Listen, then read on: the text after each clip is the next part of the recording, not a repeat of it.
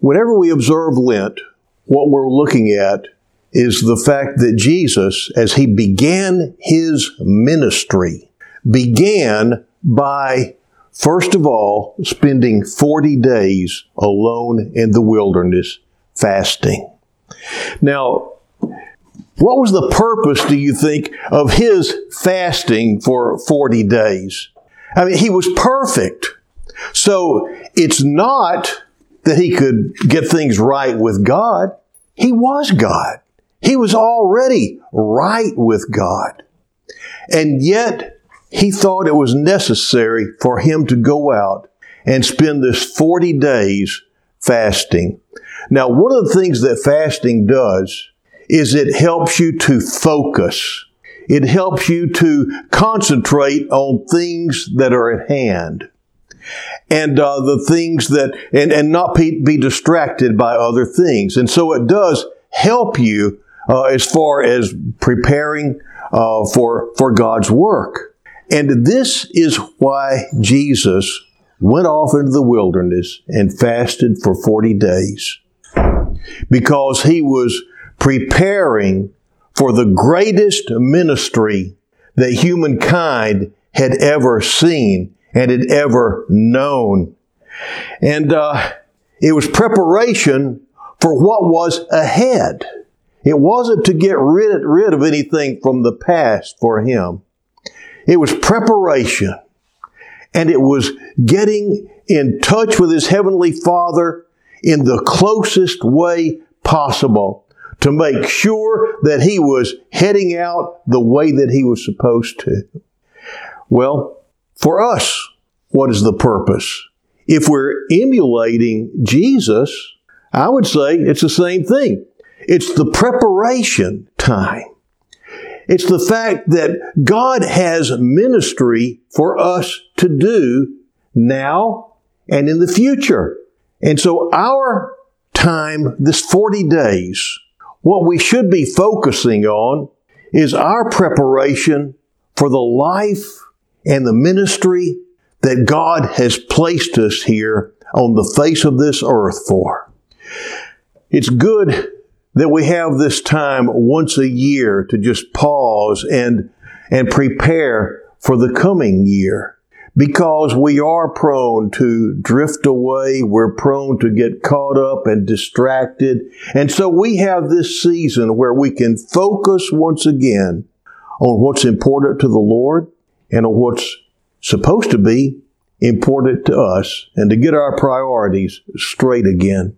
And so as we begin this 40 days of Lent, I invite you to realize that the real purpose is not to concentrate on how bad you are or how bad you have been, but to instead focus on the fact that you're special. God has special things for you to do during the rest of your life. It says in Ephesians, the second chapter, the 10th verse, For we are His workmanship, created in Christ Jesus for good works, which God prepared beforehand so that we would walk in them.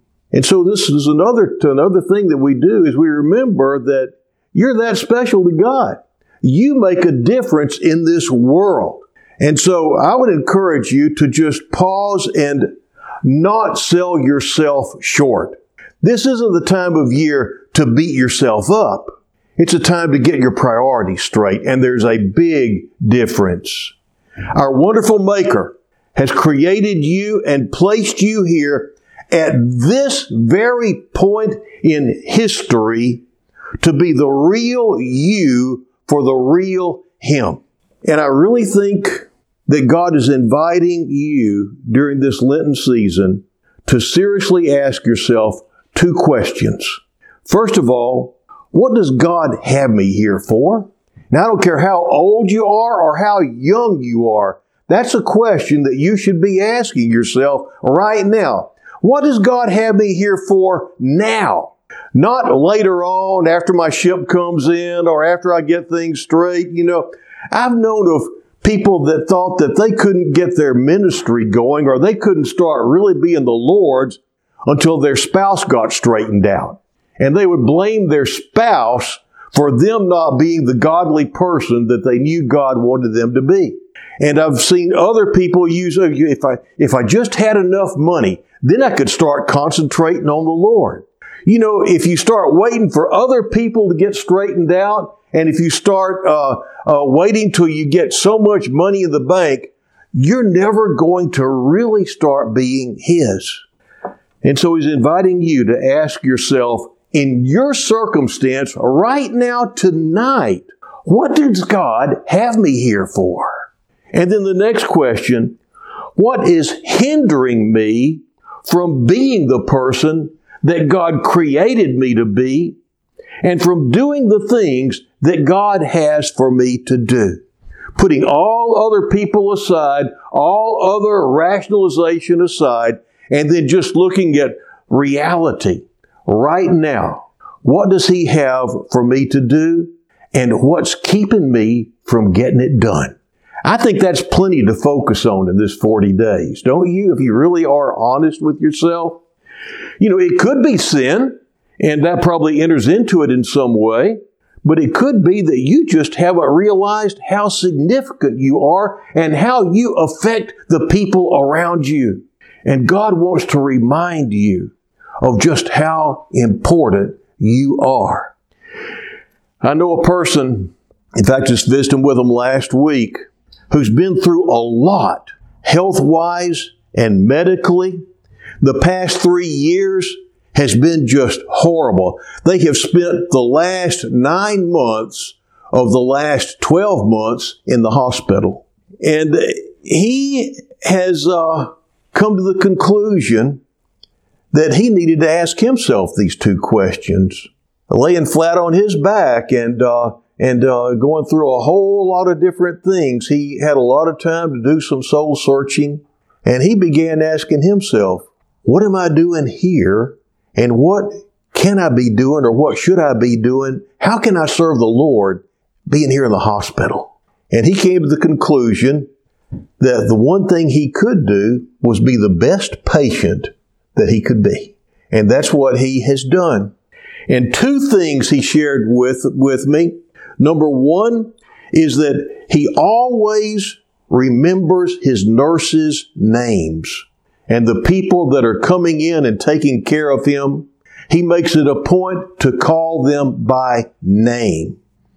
Now, Sharon and I have started doing that with people that serve us in restaurants and things like that. It makes such a difference in someone's life if they realize that you want to know who they are, that they're not just an object there to take care of you, that you look on them as a real person that has a name. And so he uh, calls them by name. And the next thing he confessed, he said, You know, sometimes I don't feel real good. And I do the best that I can to be pleasant, even when I feel out of sorts. And I got to witness the result of his ministry just while uh, I was visiting the last time because two young ladies they're taking care of him, came in at different times, and they came in smiling. And he called them by name, and uh, it, you could tell it just meant something to them. And you could tell they were happy to take care of him. They just perked up as they came through the door. You know, there's some people that it's good to be in their presence, and there's some people you can't wait to get out of there. Well, he was one of those people that uh, they they were just glad. It was like it was a relief for them to be taking care of him instead of some of those other grumps down the hall. And so, you see, he asked the Lord, and the Lord told him, made it clear to him what he should do. If you can't be do anything else, be a good hospital patient. Now then, if you can be that bad off and make a dif- difference for the Lord, how about somebody that can ambulate just fine, somebody that can get around just fine? You know, the Lord has a lot more for you to do than He has for Him to do, probably. And so the question is number one, what does God have me here for? right now. Number two, what's hindering me from being the person, the person that God has called me to be and created me to be in this situation right now. What I'd like for us to do at this moment is I want us to just, I'm going to time this. We're going to take 10 seconds, and I'll tell you when we're going to start. And during that 10 seconds, I want you to remember those people that have brought you to the place to where you know the Lord as you know Him now.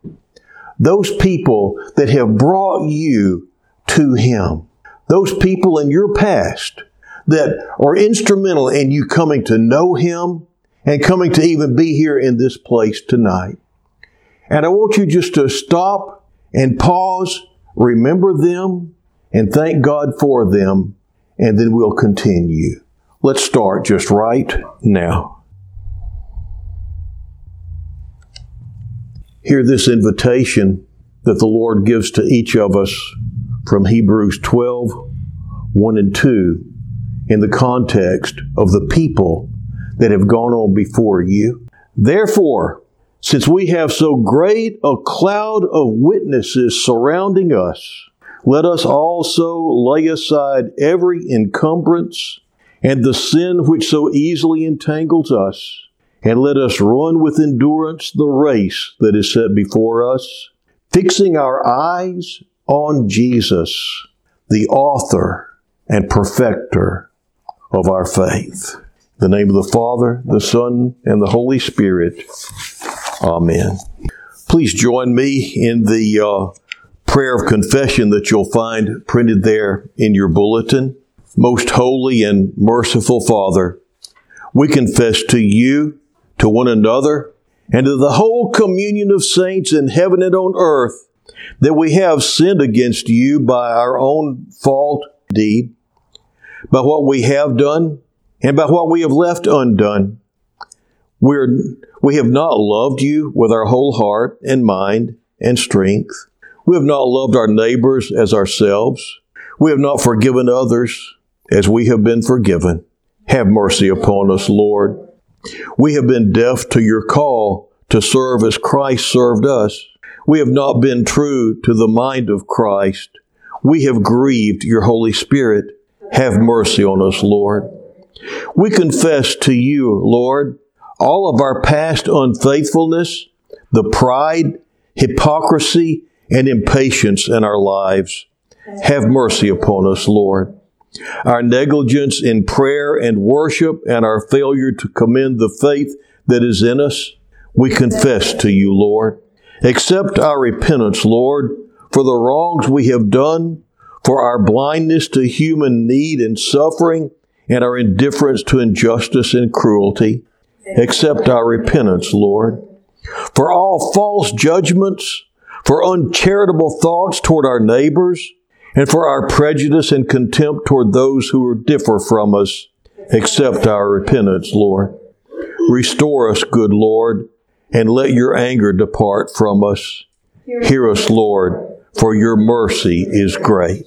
The ashes that we use this night are a reminder of our mortality and our total dependence on God. And they're also a sign of repentance of our sorrow and grief concerning our sin. Let us pray. Almighty God, from the dust of the earth you have created us. May these ashes be for us a sign of our mortality and penitence, and a reminder that only by your gracious gift are we given eternal life. Through Jesus Christ our Savior. Amen.